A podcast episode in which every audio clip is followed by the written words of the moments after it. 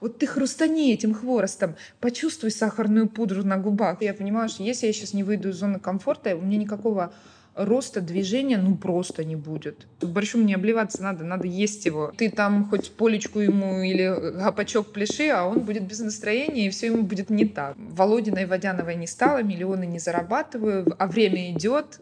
Я живу в Баку. Вы вообще наш город видели, нашу красоту вообще все. Для меня процесс приготовления — это вот пятиминутное дело. Мне надо было пахать, как папа Карло, чтобы эти все вопросы позакрывать. Вот возле аэропорта наяривала круги, что я сейчас отсюда к чертовой матери уезжаю. А я не могу так. То есть я, если выключусь, я, наверное, потом уже просто не включусь. А что ж мне не открыть украинский ресторан в Баку? Эврика? Привет, я Саби создатель бренда украшений Телсима, а это что-то к чаю. Еженедельный подкаст беседа, где мы с предпринимателями встречаемся и разговариваем, ну, буквально обо всем. От микробизнеса в Азербайджане и до нейросетей, экологии в мире. Каждую неделю у меня новый гость и новое чипити. И сегодня у меня в гостях Лидия. Это основатель и генеральный директор ресторана «Салоха», член Конгресса украинцев Азербайджана, кулинарный блогер, автор книги об украинской кухне на азербайджанском языке.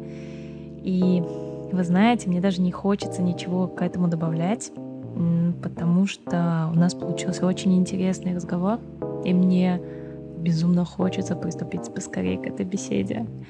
Я надеюсь, что вам тоже она очень понравится. И, как всегда, ссылки на все страницы, связанные с Лидой, оставляю в описании на этой платформе, где вы сейчас слушаете этот подкаст. И давайте поскорее приступим. Приятного чаепития. Как вообще пережила это все? Это, наверное, самый главный вопрос. Да, на самом деле, да, очень многие сейчас задают этот вопрос. Я не могу сказать, что мы его пережили полностью, потому что только вот перед началом лета мы себя начали чувствовать как-то более-менее уже, ну вот, действительно какой-то выдох, грудью, да. да, как будто вот выдохнули, а потом хотим вдохнуть и наполниться вот так вот полностью, да, mm-hmm. вот так вот дыханием. А началось лето, а лето, соответственно, в нашем случае для украинской кухни, ну вообще, в принципе, в Баку, в городе для ресторанов в летние месяца, они же вообще, то есть это начиная с октября по май, такой сезон, Mm-hmm. А уже начиная с э, июня все у нас уезжают на дачи. Mm-hmm. И, скажем так, нельзя сказать, что это какой-то такой прям а, классный сезон для ресторанов. Поэтому, конечно, мы еще все не пережили. Переживем мы, когда закончится лето, и мы войдем вот в этот как раз-таки новый сезон. А в целом, если сказать по ситуации, то это был такой выход из зоны комфорта на самом деле. И я вот действительно так благодарна этому карантину, кризису, потому что благодаря ему я поняла, как много я могу. О, это вообще замечательно, потому что я, когда а, в период карантина смотрела как рестораны в России. У нас очень поздно как-то все спохватились о том, что можно делать.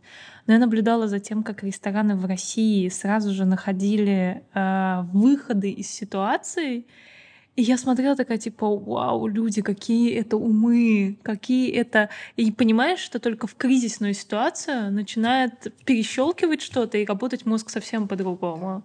Потому что, ну, нереально, когда тебе комфортно, все вроде бы да, ну, ровно, да. и такой типа сядем сейчас придумаем что-то ага. прям вот сверхновое. А я смотрела в России, они делали у них была опция, что доставка продуктов на дом из ресторана с менюшечкой, которую ты приготовишь. Готовишь. Это базовое. Да. А было еще VIP, когда ты э, связываешься по скайпу с шеф-поваром, и он тебе рассказывает, как это все приготовить. Угу, Дает тебе личный круто. мастер-класс. Я такая типа, вау, серьезно? Ну, то есть я бы не могла, ну, то есть из-за того, что я не работаю в сфере ресторанов, да, то есть э, понятно, что я отношусь к маркетингу, но не работаю в сфере ресторанов. И поэтому как бы для меня это такое типа, вау, как круто. Ну так это и самый крутой маркетинг на самом деле. У нас э, вот было тоже пару таких э, идей, mm-hmm. которые вот были, скажем так, э, исключительно, наверное, созданы благодаря карантину. Мы, э, когда нас, скажем так, отправили в первый такой локдаун и полностью мы закрыли двери ресторана, мы как-то так быстро сориентировались, что мы продаем полуфабрикаты, вареники, пельмени, да, скажем так. И это было как-то вот как само собой. И тем более мы это скажем, направление в любом случае развивали. И мы были как-то вот, ну, более-менее готовы, что, пожалуйста, вот э, берите такие продукты. И, скажем так, первый раз, когда нас э, полностью закрыли, э, люди с большим энтузиазмом нас поддерживали. Это была такая сила и мощь, потому что вот, я не знаю, нужно было им это не нужно, но они приходили, покупали, лишь бы мы смогли продержаться вот этот период. И как раз у нас были такие вот накладки одно на другое, одно на другое. И вроде бы нам уже становится легче, нас открывают вот тогда в мае месяце, mm-hmm. а потом, когда объявляют э, летом, прошлое же лето, мы все просидели да. в карантине. Да. И были же эти дни, когда субботу-воскресенье нельзя было выходить Вообще. из дома совершенно, да? Да. А мы, наверное, это когда будем вспоминать лет э, через 10 даже, надеюсь, как будет, что такое правда было. Да. И мы уже тогда а, задумались о каком-то таком продукте, вот, а что такое вот, вот, что все разъехались по дачам. Да. Это вот был такой поинт, у кого даже не было дачи, люди кооперировали, снимали дачи, потому что это было гораздо комфортнее, Летом, чем, да, да, чем находиться дома в закрытом помещении двое суток не выходить. Ну, я говорю, совершенно. что у меня очень сильно поменялось восприятие вообще квартиры, города, потому что я именно на карантине поняла, что я не хочу квартиру, я хочу дом, я хочу, чтобы у меня был мой садик, что если вдруг случится подобная еще раз ситуация, да у меня не будет... Ну, окей, у меня хотя бы был балкон, у меня хотя бы был куда-то выход, но другое дело, когда ты на земле, ты можешь выйти в сад, Конечно. пообниматься с деревьями. Само собой. И это совершенно другой кайф. А, ну, для нас, для ресторана, это был не кайф, потому что да, люди, они уехали. И у нас была идея придумать такой как э, продукт, который был бы full of the client, да. И мы придумали э, дачный барбекю-сет. Вау. Да, это замаринованные Слушай, продукты, да, мясные, это э, разнообразные, там э, несколько видов всего было, которые уже замаринованные, почищенные, э, в вакуумных пакетах. Это все привозишь на дачу, открываешь на барбекюшницу, бросаешь и все. Угу. И у нас, конечно, был бум, потому что у нас все просто вот вот э, это было на расхват. И благодаря этому мы как-то активизировали продажи и продавали не только этот барбекю э, сет, но к нему дополнительно тоже брали а, определенные вещи. А на самом деле лето было просто таким, а, если правильно выразиться, если будет правильным так выражаться, урожайным на такие кейсы, потому что мы, наверное, а, такие ситуативы ловили вот в моменты, да, mm-hmm которые нам просто помогали действительно выживать. И мы могли и о себе говорить, скажем так, как-то да. вот с новым каким-то веянием, дыханием и отношением к нам. А, когда у нас тоже первый конфликт был самый-самый-самый в начале летом же, это как раз вот в конце было, да, и у нас как раз-таки борщом-то облили украинское посольство в Ереване. Ага. А мы сделали акцию, мы раздавали просто бесплатно борщ. Всему городу нас приходили, забирали, как бы, да, чтобы борщом не обливаться надо, надо есть его. Да. И это тоже, это был безумный выход из зоны комфорта. Мы придумали это буквально вот э, вечером, э, прописали это все с моими маркетологами, опубликовали на утро, и у нас взорвало просто. У нас люди приходили, и уносили борщи и не хотели брать его бесплатно, они вот оставляли деньги, что мы не можем взять его бесплатно, мы знаем, насколько вам тяжело, и давайте как бы а, деньги берите. И, конечно же, вот самый такой крутой это был uh, Weekend Box. Mm-hmm. Когда уже перед Новым годом mm-hmm. нас тоже закрывали полностью на субботу-воскресенье. И люди уже настолько устали за это время карантина готовить дома. Уже у всех просто была вот... Если вначале у нас этот э, лента Фейсбука превратилась да. просто вот в кулинарных Рецепты блогеров всех. просто. У да. меня нет ни одного знакомого, кто бы не пек дома хлеб. Хлеб.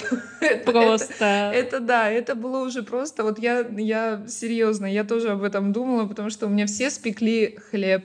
Все запекали, варили, я не знаю, все, что, что только не делали люди. И все это было вот, вот лента просто превратилась в кулинарный блог.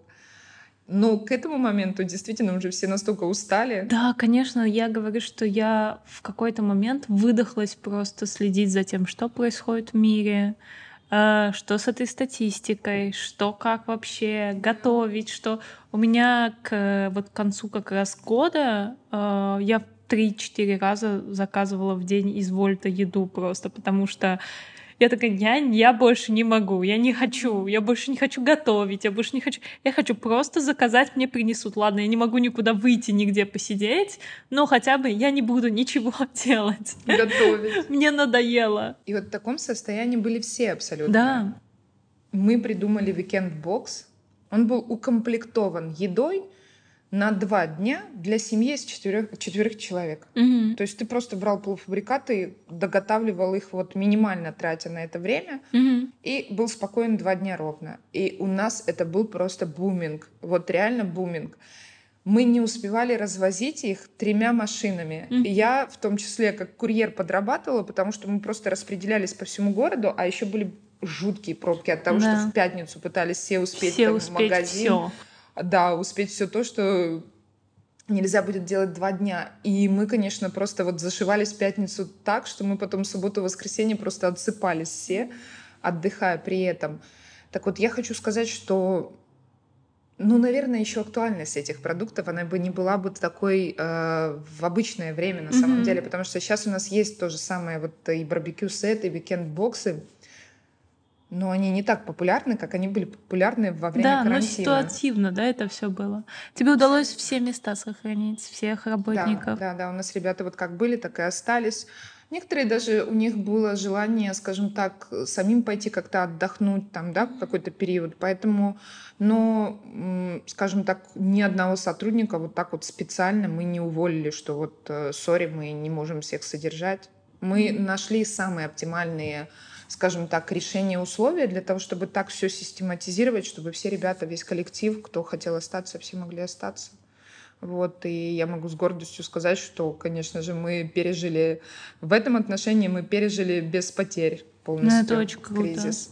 А как ты от этого всего отдыхаешь? Я понимаю, что отдохнуть... Ох, э, мне, мне, наверное, не нужно прям так сильно от этого всего отдыхать, потому что для меня вот работа это не как работа в привычном понимании людей. Для меня ресторанный бизнес и моя деятельность в целом, потому что я же не только рестораном занимаюсь, да, у меня очень активная жизненная позиция. А для меня это просто лайфстайл. мгм. Я когда отдыхаю от этого всего, я начинаю скучать. Я что, успела ковидом тоже переболеть. Мгм. Так вот, я пока сильно болела, и когда сил не было говорить, я никого не трогала. А потом, когда уже, скажем, отошла от этого всего, и силы появились, так я приезжать не могла, и дистанционно с камерами, с телефоном достала всех абсолютно. А мне, наверное, это для меня какой-то допинг. Мне это необходимо, и я в этом во всем живу именно. То есть нет у меня такого состояния, чтобы вот прям отключиться на неделю, просто валяться. Мы недавно с подругой вот обсуждали это. Она а, говорит, что вот мне нужно неделю с периодичностью какой-то определенной, просто выключить все и просто выключить все из процесса. А я понимаю, что а я не могу так. То есть я, если выключусь, я, наверное, потом уже просто не включусь. Мне надо будет каким-то другим процессом заняться, завестись. Это настолько такой вот э, жизненный ритм, мне это нравится. То есть я, когда понимаю, что мне делать что-то нечего будет, я что-нибудь придумаю, замутить, сделать, Что-нибудь что-нибудь организовать. срочно да, надо будет придумать. мероприятия, сборы, сходить на запись подкаста, то есть поговорить об этом, поделиться, в- в- ну, скажем так, замотивировать кого-то, вдохновить, возможно. Ты не выгораешь? Я выгорала, конечно, я выгорала в тот момент, когда я не чувствовала вот эту вот какую-то м, гармонию вот этих действий, да, скажем так, а, переключение определенное. То есть не все время находиться в каком-то одном процессе и не чувствуя даже вот этого отклика внутри, А я когда чувствую вот такой вот отклик, ну, пойти выспаться элементарно, конечно, я пойду и высплюсь. Я не буду насиловать себя э, до безобразия, там, а, с синяками приходить э, на работу и быть такой вот жертвой. Я ж э, работник, блин, у меня же свой бизнес, блин, я тут сейчас умру, вот прям тут ради своего бизнеса. У меня был период жизни, когда я не была в отпуске три года. Вот я три года ровно из Баку не выезжала. Mm-hmm. Слово совсем. И на выходные практически не ходила. Ну, тогда у меня был сложный период, это был 2014 года кризис. На самом деле мы уже три кризиса пережили. Это 2008, 2014 и вот этот основной. Так вот, я просто в тот момент, а, я как раз-таки развелась и осталась одна, с кредитами, со всеми такими как бы сложными ситуациями вот с бизнесом, со всем-всем-всем. И мне надо было пахать, как папа Карло, чтобы эти все вопросы позакрывать. Вот тогда я выгорела, действительно потому что у меня уже было такое состояние на грани в буквальном смысле этого слова. И я просто в какой-то момент поняла, что существует не только работа, потому что я пахала тогда вот с 11 утра до 11 ночи, ехала домой спала, я никуда не ходила, ни на какие ни мероприятия, презентации, никуда абсолютно там. Короткими перебежками к друзьям на дни рождения на пару часов и обратно в ресторан, и обратно в ресторан. Сейчас я научилась и проводить время с друзьями, и, само собой, с ребенком, безусловно, как бы самое ценное, что у меня есть в жизни. И посвящаться работе, делать это, делегировать людям определенные задания, и делать это не количеством времени, а угу. качеством, что очень важно. А тебе тяжело было интегрироваться вот в местный менталитет, ну, ментальность? Э, конечно общества. Я до сих пор в каком-то смысле этого слова интегрируюсь, и я понимаю, что я ну, очень отличаюсь от э, среднестатистической азербайджанской женщины, даже деловой. То есть у меня все равно какие-то моменты до меня... А, ну, я, например, э, очень свободолюбивая, очень такая вот... Э, скажем, э, меня невозможно ограничить во времени. Mm-hmm. То есть вот это вот в каких-то действиях определенных, то есть я сама знаю, что там можно делать, что нельзя делать, когда можно, когда нельзя. То есть меня родители в жизни ничем никогда не ограничивали, да, скажем так. Вот. И интегрироваться было, конечно, сложно, потому что я приехала сюда, когда мне было 22 года, когда здесь э, девочки в этом возрасте живут с родителями. И я помню, что я работала тогда же в офисе, и я девчонкам говорила, а идемте на дискотеку, да, как бы, может быть, выйдем там куда-то. Да. То есть, ну, нормально вообще в нашем случае, то есть в Украине абсолютно это не подразумевает абсолютно ничего, да, что... Это отдых. Да, это просто отдых. И на меня так смотрели, как, куда? Да нас брат, папа и так далее, э, жених не пустит. Какая дискотека? Ты о чем вообще? Слушай, я росла здесь, я выросла в Азербайджане, я родилась здесь, здесь родились мои родители, но я все равно вот я отличалась, потому что у меня мама уехала в Голландию, когда мне был 21 год. И вот. я осталась одна. Самостоятельная. И на меня смотрели, что типа мама оставила доченьку вот и уехала. Мать. Вот мать. Я говорю, в смысле доченьку? Серьезно? Я год прожила в Москве. Я училась в Москве, я уехала в 18. Я вернулась домой в 19. Мама уехала как бы все окей, я работаю, я оплачиваю себе квартиру. В чем проблема? Я взрослый человек, мне 21 год, 21. 21 год, так это нормально и для Украины, и для других стран, скажем, и для Европы вообще полностью нормально. Но, Но я тебе могу сказать, что даже до сих пор вот э, я снимаю квартиру, я прихожу, меня спрашивают, а кто будет жить? Я говорю, я. Да. А с кем? А с кем? Ни с кем, одна. А ты кем работаешь? А кто будет платить за квартиру? В смысле? В смысле? Я взрослый самостоятельный человек. Одна жить будет что? А я приехала в 2006 Это году, просто... 2005-2006 год. Это вообще было просто вот, вот и Это я тут такая мир, нарисовалась, да? да, как бы. А когда я стала еще и бизнес свой открывать, ну это вообще, меня вообще серьезно никто не воспринимал. На меня смотрели, я же еще под 2 метра ростом, блондинка. Mm-hmm. 23 года ты открываешь свой ресторан, девочка, ну come on, иди замуж выходи, да. Я вообще просто э, очень... Э, но я очень космопо э, космополитична, и мне кажется, вот то, что я работала моделью и путешествовала по многим странам, э, была в разной ментальности, это мне помогло, потому что это, да, это такую сформировало определенную гибкость, в которой я э, научилась как-то, ну, понимать, вот я приехала сюда, я здесь что-то делаю, естественно, я буду полностью скажем так, э, принимать все те устои и все то, что здесь, здесь есть. да, да. А, скажем так, абсолютно пропускает это через себя с той точки зрения, что а, что-то мне подходит, что-то не подходит, но это не мое дело. Если кому-то с этим жить комфортно, это как бы его выбор.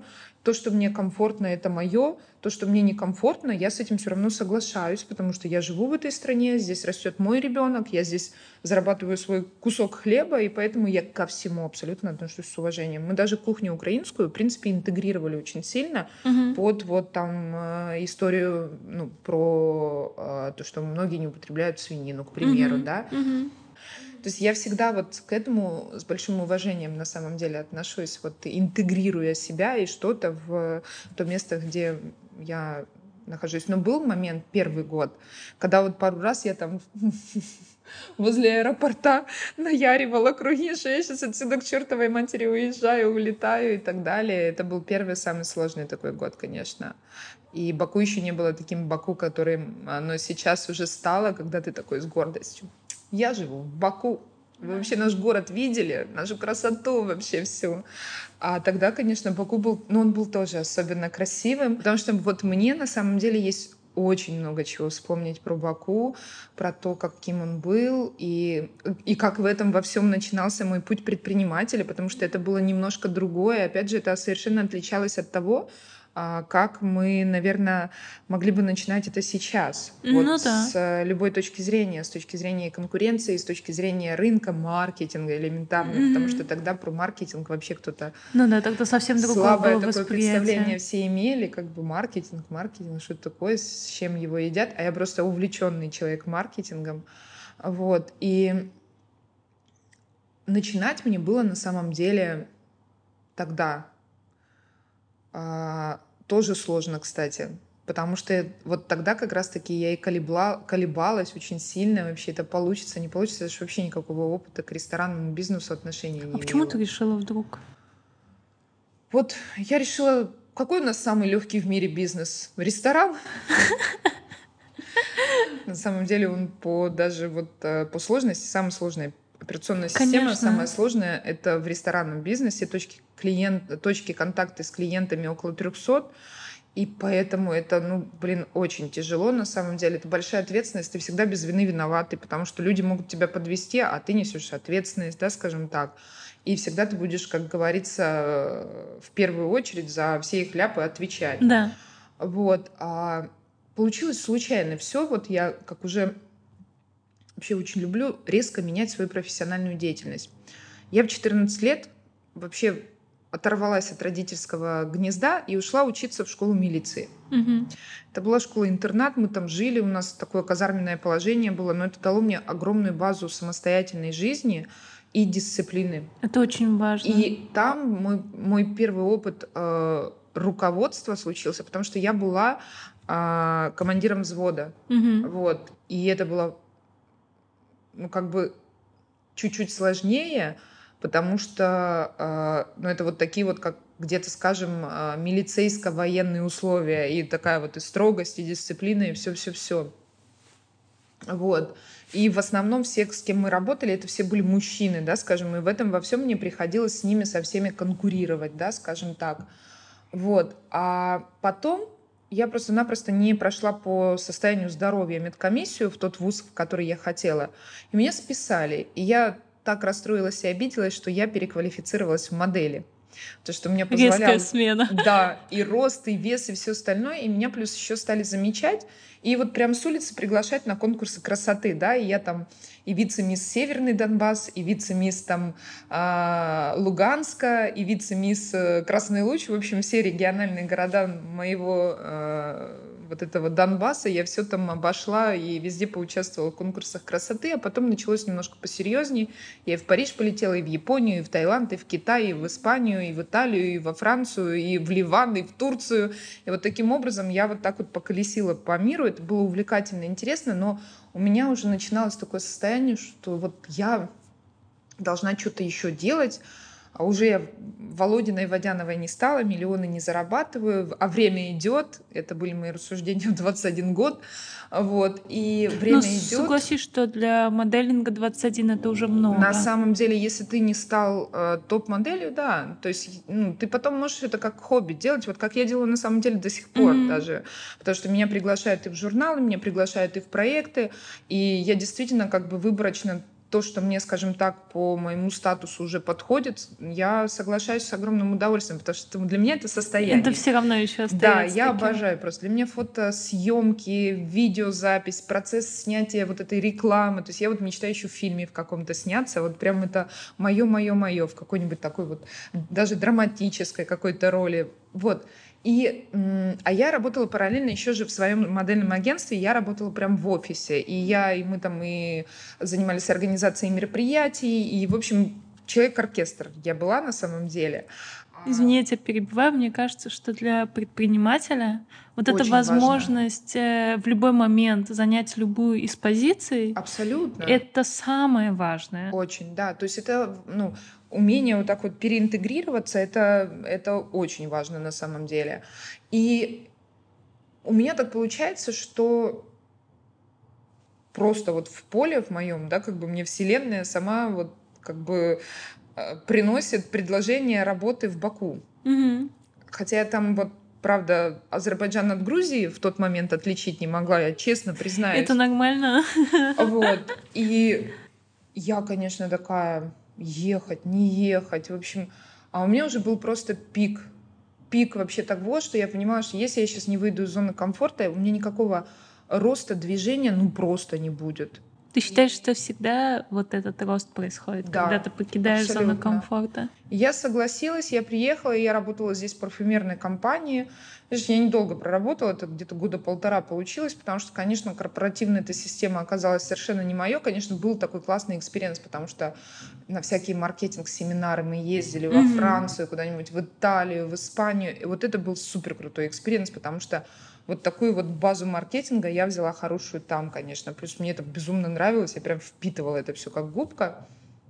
И я решаю, что Баку мне нравится. Мне очень подходит климат, э, мне безумно здесь классно. Мне как бы нравится, но вот работать в офисе я не хочу, надо заняться своим бизнесом. И вот я так сначала думала, салон красоты. Ну, девочки что хотят делать? Салон красоты. И там, типа, я буду все, весь день красоту наводить. Наводить красоту, да. да. Вот. Я думала, салон красоты. Потом я поехала тоже во Францию на выставку. В общем, все это изучила, поняла, что а, нет. И как-то вот случайно, у меня я очень люблю с детства готовить. Вот правда, mm-hmm. для меня процесс приготовления это вот пятиминутное дело. Вот просто пошел, достал продукты из холодильника, и приготовил. Можно даже блюдо на ходу придумать. Вот у меня такое бывает, что я понимаю, что вот как бы там есть определенное блюдо, но не хватает какого-то ингредиента. Да, ну, сейчас придумаем сейчас новое что-нибудь блюдо, заменим, да. да. И вот это состояние, и плюс у меня уже на тот момент мама тоже, я, а, приехала в гости, и так рядом со мной и прижилась, и она осталась. Мы после того, как с ней сколько там, лет 7-8 вместе не жили, стали вместе жить. Вот. Сейчас она опять уехала тоже в Украину, вот как раз-таки в карантин. И, э, скажем так, я летела из Украины. У нас был такой в аэропорту Борисполе старом ресторан «Хуторок». И я там, в общем, сижу, поела, позавтракала, села в самолет и думаю, а что ж мне не открыть украинский ресторан в Баку? Эврика. И я прилетаю, маме это все тоже вот как бы выкладываю, мама мне говорит, ну, Слушай, я так обожаю это состояние, когда рождается какая-то идея.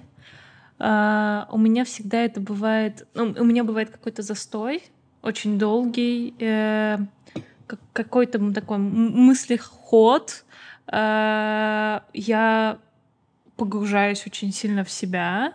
Мне кажется, это даже какое-то небольшое состояние уныния. А потом и у меня какая-то рождается идея, и как будто бы просто всплеск такой внутри фонтан, Ресурс. я не знаю, радуга, вот, вот, вот да. такие вот ощущения. Да, и я такая, это оно. Да. Вот, я прям понимаю да. четко в этот момент, что это оно, это пришло. Это круто очень. Я, наверное, шла долго к тому, чтобы осознавать это состояние. Вот. И тогда оно именно и случилось, потому что я вот как-то рестораны все. Мгм. И действительно, я даже когда выбрала место, мне приходили люди и говорили, боже, что за место? Ну, там полгода поработает, закроется. Мгм. Вот. И это, конечно, было просто вот... А я была вот как-то вот... Я понимала, что нет, что это будет работать. Конечно, была куча страха, вот правда. Вот я не понимала. И э, в тот момент тоже был такой э, сложный период. И когда это действительно уже стало работать и было поставлено на рельсы, это был пройден ну, такой вот очень сложный путь, на самом деле, когда ты приходишь туда дилетантом, потому что в ресторанный бизнес обычно люди приходят либо а, ну, там, работавшие, там, допустим, официантами, там, да, как бы, редко кто приходит вот так с нуля. Вот. Поэтому я была таким индивидуумом. Еще есть такой момент ресторанного бизнеса, он настолько сложный, и не каждый его понимает. Вот ты либо в него влюбишься, и это будет настолько твое, что ты уже там просто не представляешь без этого жизни, либо ты там поработаешь и скажешь, боже мой, только при мне скажите слово ресторанный бизнес, я вас забросаю камнями и, и тухлыми яйцами и еще чем-нибудь.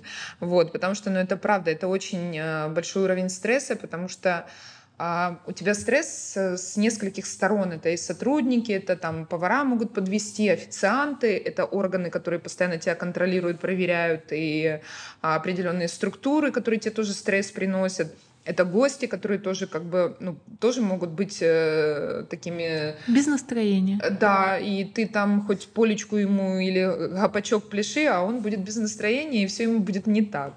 Вот.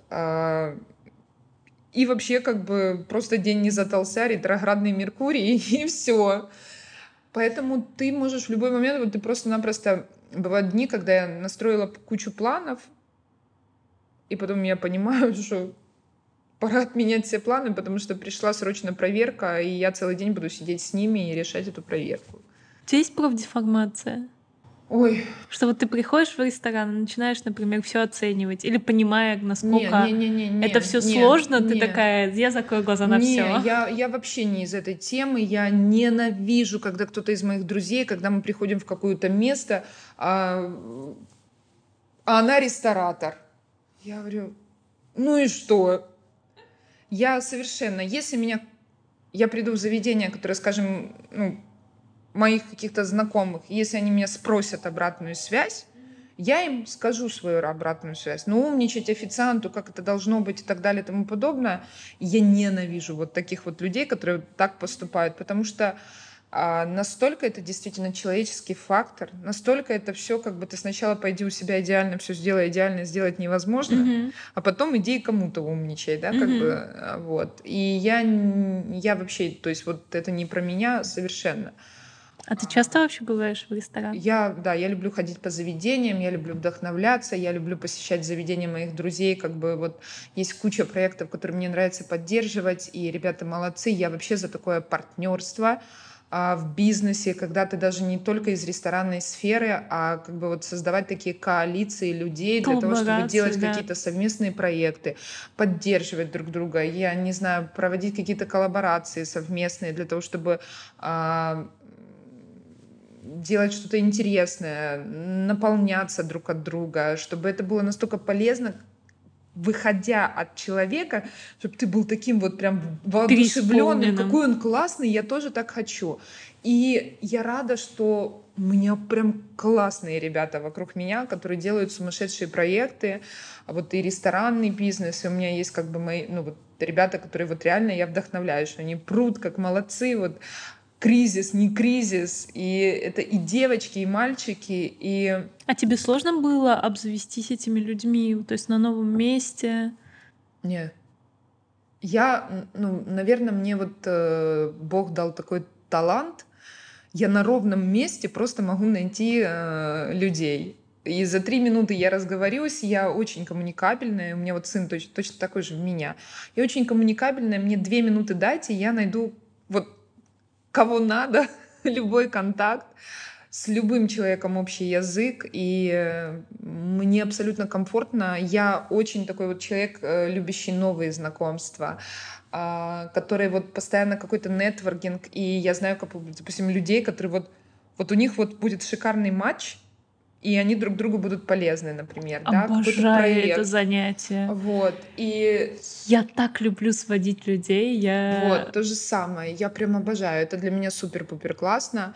И Особенно, когда я потом вижу их результат, продукт, результат, что они что-то прям, сделали, да. и я такая, вау, я сделала одно маленькое хорошее дело. Да. Я познакомила двух людей, которые смогли да, да, создать да. вот это. Вау. Я просто. гостей обожаю. Мне, например, там подруга мне звонит, слушай, ну у меня будет там девочка знакомая в Баку на пару дней. О, да. Все. Девочки, экскурсия украинской кухни не только обеспечены. То есть я, я просто настолько люблю. люблю Баку, что я хочу, чтобы каждый, кто сюда приезжал, он безумно в него влюблялся. И я поэтому, когда мне тоже подруга из Москвы всегда присылает гостей ко мне, да.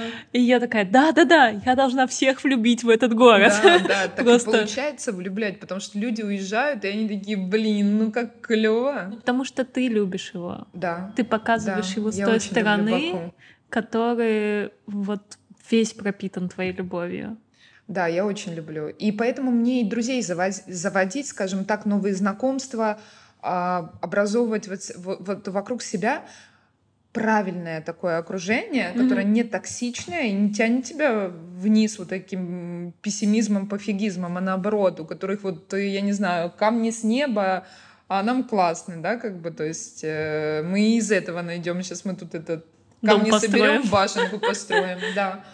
И друзей мне на самом деле много, я наверное, самый знаменитый украинец в Баку, который есть. То есть не, не поскромничаю абсолютно в этом отношении. Да, и что дальше? Вот ты приехала, сказала маме, да. нашла место. За три месяца. И это буквально... Ты очень быстро. Полгода, и я полностью реализовала Я со проект. своими украшениями год носил. Я везде слышу одно такое простое правило. Вот ты что услышал, записал, сделал не сделал в течение там первый шаг ты 24 часов, да. забудь про это, ты уже дальше не двинешь. Все.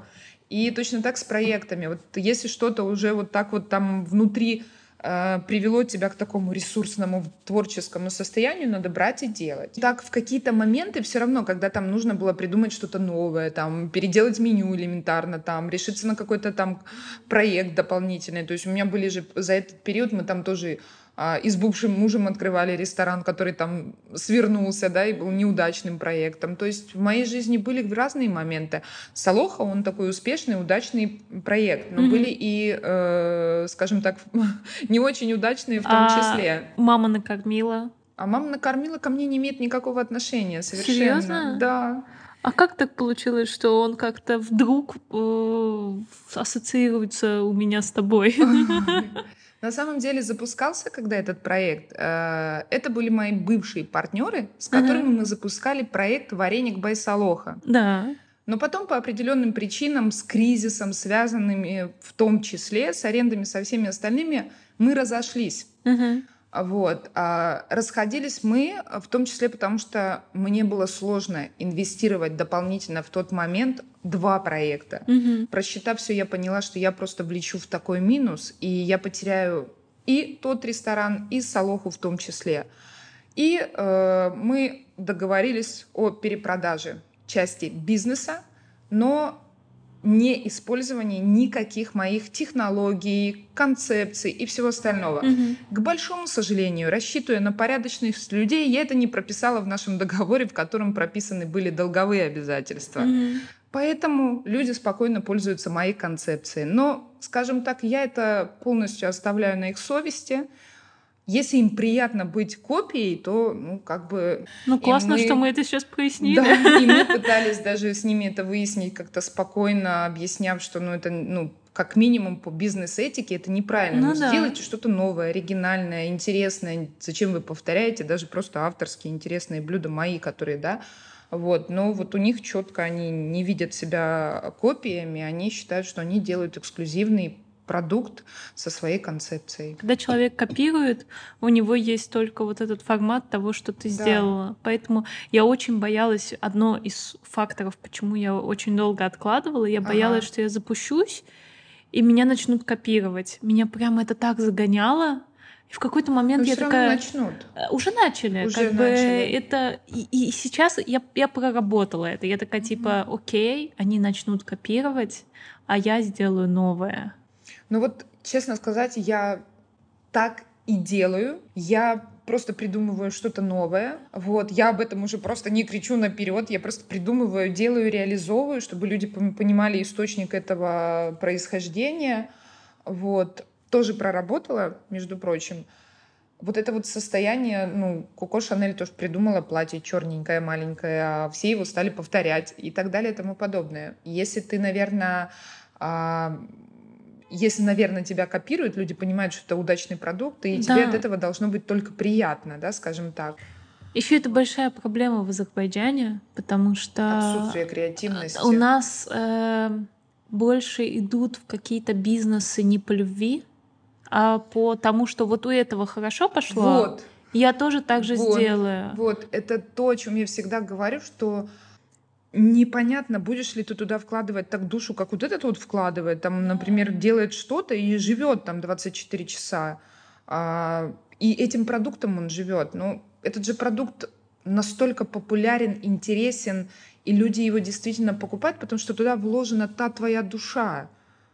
Это всегда про душу. И ну, еще когда я вот говорю, например, на мастер-классах, тоже мне задают вопрос, то есть, а как вот найти, например, нишу, чем заниматься, да? Я считаю, что нужно обязательно выбрать что-то, что ты условно умеешь делать хорошо, от чего получаешь большое удовольствие. Вот как вот у меня, я обожаю готовить. У меня процесс, вот я что-то приготовила, поставила вот сюда на стол, ты это съела, у тебя загорелись глаза, а я тебе еще такая вот, вот ты хрустани этим хворостом, почувствуй сахарную пудру на губах, вот какой он нежный, вкусный, ароматный. И ты такая кушаешь, и да, мне вот так вот именно, а вот мне от этого кайфно. Мгм. А вот уже потом я думаю, сколько ты мне за это заплатишь, да, Да. скажем так. У тебя есть какое-то блюдо, которое... Только устрицы. И я от этого очень сильно страдаю, потому что я как эм, личность гастрономичная, которая, Ага. скажем так, вот я люблю ходить везде пробовать, я э, очень люблю вот э, для меня качество продуктов, Мгм. я люблю простой продукт. Вот обычный хороший помидор, который такой вот пахнет прям грядкой, который разрезаешь пополам, на него такое вот домашнее оливковое масло, зыринское, да, вот, белый сыр и кусок свежеиспеченного тендыра. И Мгм. все, это ж умереть просто. Вот. Для меня вот такой простой самый продукт, качественный, это вот самый-самый-самый пик. И я вот для меня гастротуризм, вот где-то попробовать что-то интересное в ресторане, вот сам, ну, это все. Причем я люблю разные рестораны. У меня нет такого, что я хожу только в мишелиновские рестораны. Мгм. Наоборот, я люблю откопать еще какую-то забегаловку, в которой там клееночка какая-то лежит на Да. столике. Но там, например, вот есть такой э, Сараи у нас э, городок между Сумгаитом и Баку, и там подают супер крутую осетрину. М. Вот в таком самом простом ресторане. Да, обычно в Или какие-то кутабы что-то. сумасшедшие в маленьком каком-то месте, да? Вот кутабы это еще один мой минус Вот. Ну, как бы в целом, да, как бы где-то там рыба, где-то там мясо. Я причем даже в район еду, и я где-то Мгм. найду какое-то вот, вот место, где там завернуть, свернуть, и я Ой, знаю, мне что кажется, там... в районах вообще это безумно вкусно. Прям Да, пальцы. вот есть такие места, М. где вот ну просто, просто Хотя в класс. Ханалыге нет. А вот с устрицами у меня вообще не срослось. М. Я вообще просто не, не, не могу, не понимаю, я ее проглотить никак не могу, просто-напросто. Она мне и морем пахнет, и скользкая, и слизкая. Ну, может быть, я еще подружусь. У меня Есть Я, надежда. кстати, так с хашем с первого раза не задружилась. А потом мне его приготовила моя подруга. Вот, она кулинарный блогер, и это прям было просто фантастика. А у тебя нет идеи открыть в районах где-то Салох? Я не думаю, что это будет популярным, потому что у нас как бы очень такой маленький специфический рынок, да. Мгм. То есть, наверное, если бы у меня были финансовые возможности с точки зрения того, чтобы я не ждала оттуда какой-то прибыли, я Мгм. бы открыла, да, скажем, просто для того, чтобы это как был а, просто точка, да, Мгм. вот. А на данный момент нет. У меня немножко другие планы, и а, мне хочется это делать все-таки в Баку Мгм. и масштабироваться а, по-другому. То есть я очень а, сильно рассматриваю это направление еды, изготовления полуфабрикатов продуктов. Мы зарекомендовали себя за вот карантин очень хорошо, и мне это нравится делать, то есть э, готовить вот эти все продукты.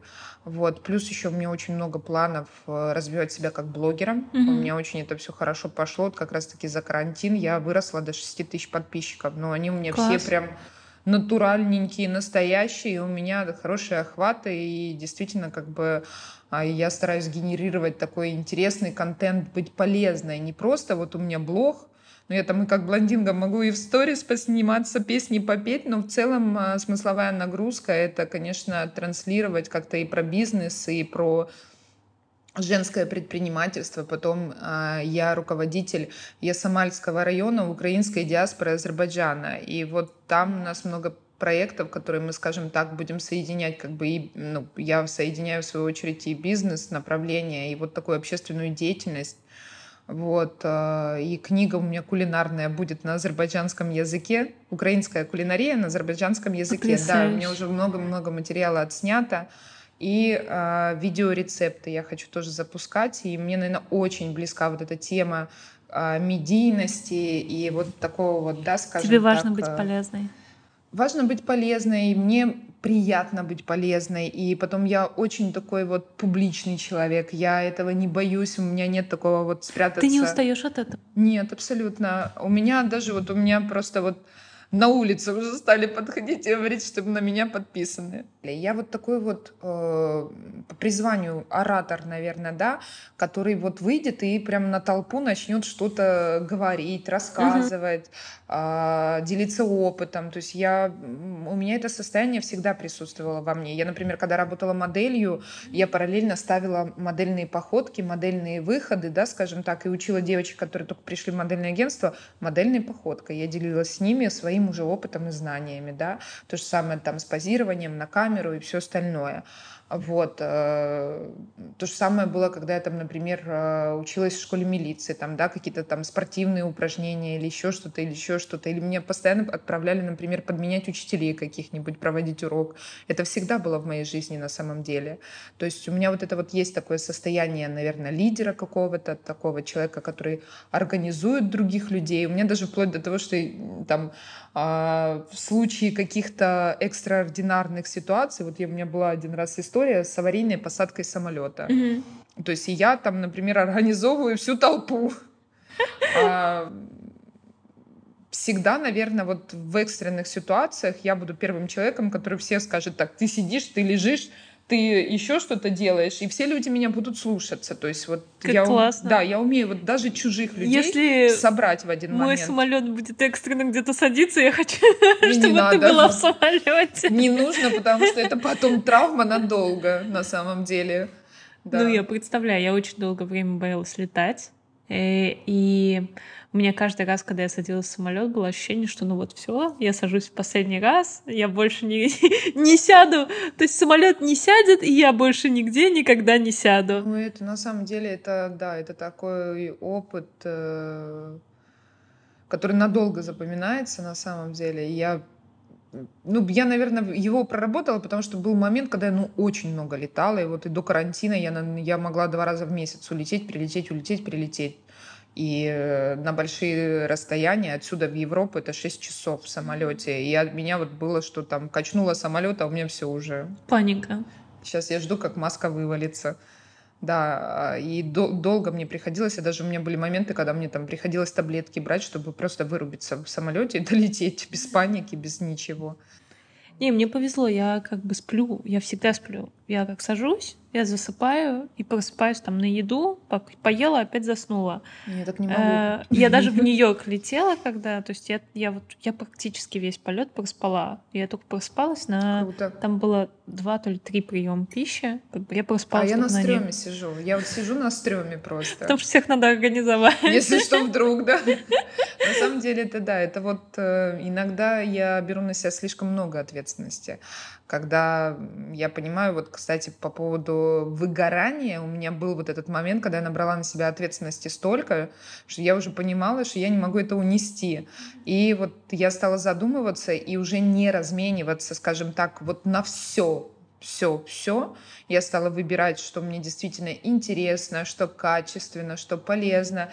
Действительно ли, если я это буду делать для другого человека, он оценит это, скажем так, а, полностью фильтруя и свое окружение, и, скажем так, э, убирая из своего э, близкого круга общения вот таких людей-паразитов, которые только пользуются тобой. Я люблю быть полезной, но я за э, взаимовыгодные партнерские взаимоотношения.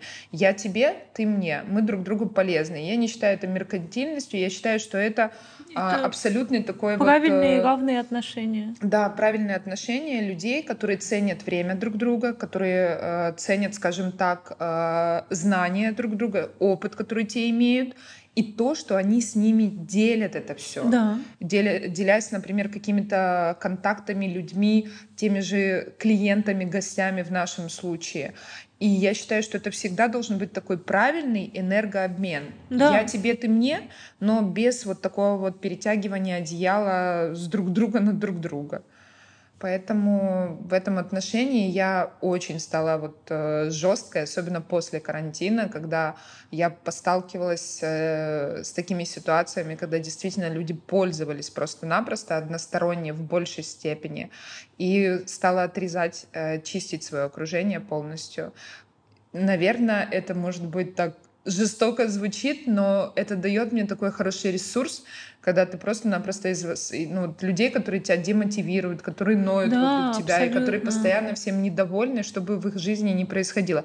Но при этом, когда ты им даешь, как бы, ну, пытаешься в какой-то ресурс в них вложить для того, чтобы объяснив, для того, чтобы, например, сказал, что ну, мне тоже бывает так тяжело, что я могу тоже поныть. У меня есть там близкие люди, которым я могу поныть, но потом я беру себя в руки, и делаю что-то. Иду на тренинг, к психотерапевту и так далее и тому подобное, для того, чтобы разобраться и наполниться для дальнейшего своего Чтобы куда-то двигаться Да, куда-то двигаться. А то все сидят, ничего не делают, а потом все плохо, карантин, э, работы нет, предложений нет. И при этом ты начинаешь с кем-то какое-то сотрудничество, а кто-то элементарно там на съемку вовремя не пришел, отказался, например, там в последний момент, да, скажем так, или вообще не сдал тебе работу, отморозился, и при этом работы нет. Или да. ты там зовешь организовать какое-то совместное мероприятие, что-то провести, например, туда вложиться энергетически, может быть, ну, на первом этапе. И начинается такое, о, нет, не, не буду, не хочу, не знаю. Какие у тебя есть guilty pleasure? Ой, у меня что я люблю делать-то такого прям guilty pleasure? У меня из последнего это холостяк. Ты знаешь, я в последнее время не успеваю медиа никакое смотреть. Вот. У, меня, у меня было во время карантина, это была чужестранка Outlander сериал. Там 15 сезонов, но я не могла от него оторваться. Просто я смотрела его на одном дыхании. А у меня знакомая смотрела Санта-Барбару, так что... Окей. Okay. А, наверное, из этого всего... Ой, прям я так не знаю. Я, наверное, все делаю в последнее время такое вот очень полезное, которое наполняет меня больше ресурсностью.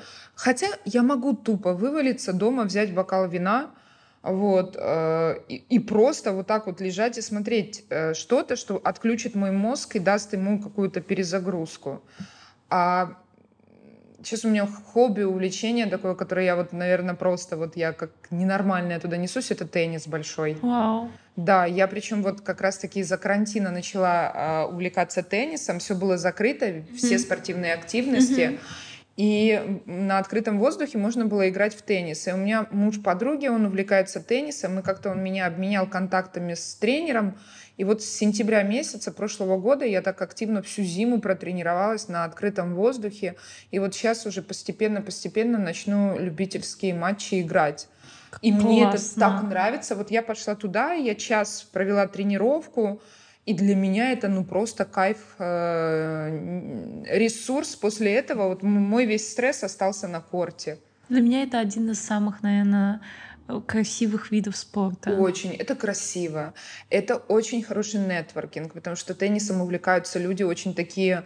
Во-первых, это интеллектуальная игра, потому что ты во время игры ты думаешь, но при этом ты должен думать так гармонично, потому что мяч нужно отбить и поймать вот этот вот ритм, да, да скажем в потоке так. быть. Быть в потоке. Когда ты просто-напросто на тренировке элементарно мыслями вот улетел вот туда, uh-huh. мяч у тебя улетел в другую сторону. Да. И ты не поймаешь его, вообще никак не добежишь, потому что ты концентрацию потерял. Да. И я благодаря теннису, я стала совершенно по-другому э, чувствовать свое тело. Я честно скажу, я, наверное, лет 10 йогой занималась, uh-huh. так вот практиковала. А, иногда просто вот уже доходило до даже какого-то фанатизма такого там вегетарианства, медитациями, пранаямами, а, поездкой в Индию, э, вот я не добилась такого ощущения тела, mm-hmm. как я добилась на теннисе. Mm-hmm. Просто ощущать вот каждую часть своего тела и какую-то такую вот собранность, осознанность, Быть присутствие. Да, именно. Вот этого я э, смогла вот как-то так осознать именно во время тенниса просто. И вот это мое два раза в неделю у меня стабильно э, занятие. Я прям вот э, инвестирую в себя с точки зрения того, чтобы поставить себе хорошую технику, очень жалею, что у меня не рассмотрели этот мой талант в детстве родителей, и у нас не было возможности, потому что у нас в городе даже корта не было. Потому что я, конечно, могла бы быть очень крутой теннисисткой. А да. Вот, с ну, моей вообще... физиологией, вот данными и именно любовью вот к этому, ко всему. Потому что я иду туда с огромным вот этим ощущением любви к теннису. Скажи, двадцатый год был потрясающий. На вот такие все Ой, у меня аж мурашки. Вот смотри, а? по коже пошли, потому что для меня двадцатый год был просто трансформационным. Это были сепарации и очень болезненные расставания, но которые при том научили меня очень сильно любить саму себя. А, не просто «я люблю себя». Да. И а давай-ка поверь сама, сама в это, да. А именно ощущать. Вот, а где я на самом деле не люблю себя? Вот. Почему я вот так именно поступаю к себе? Или почему я даю возможность людям поступать так со мной, да, не выставляя да, да. определенные границы? И вот двадцатый год, он был настолько трансформационным. Одно событие, второе событие, третье. Я уже просто вот, вот я только успевала сделать вдох-выдох, и опять что-то происходило такое, что меня просто трансформировало абсолютно в другую личность, да, скажем так. А, когда ты вот вроде бы взрослый человек, но ты стал взрослым только в этот момент, да, взяв на себя ответственность. Да, ты такой, типа, да. я до этого не был взрослым, Вообще... я вот сейчас взрослый, а потом проходит какой-то период, происходит еще что-то, ты такой, не-не-не, вот сейчас я взрослый. А, от осознанности в какие-то моменты вообще просто, ты просто-напросто вот не понимал, как это все могло раньше не происходить, и вообще, что за пелена на глазах была все это время. И, конечно, вот этот вот трансформационный 2020 год, мне кажется, для каждого человека он будет таким запоминающимся на очень долго, очень. Я думаю, что на этой прекрасной ноте мы с тобой. Ты знаешь, я сегодня на самом деле проговаривая это все, у меня тоже прошла определенная трансформация, потому что часто ты что-то осознаешь, но проговаривая это, да. и когда ты это слышишь еще, то, что ты сказал, для тебя это как-то вот э, совсем. по-новому совершенно отыгрывает э, в твоем сознании, в осознанности. Поэтому спасибо тебе огромное. Спасибо, что Я пришла. с огромным удовольствием провела это время. Да, сейчас я буду есть хворост. Вот, сейчас ты похрустишь. Супер. Спасибо вам, что были со мной, с Лидой. Оставляйте свои отзывы. Мне безумно важна ваша обратная связь, чтобы делать, ну вот это маленькое дело еще лучше. До следующей недели и пока.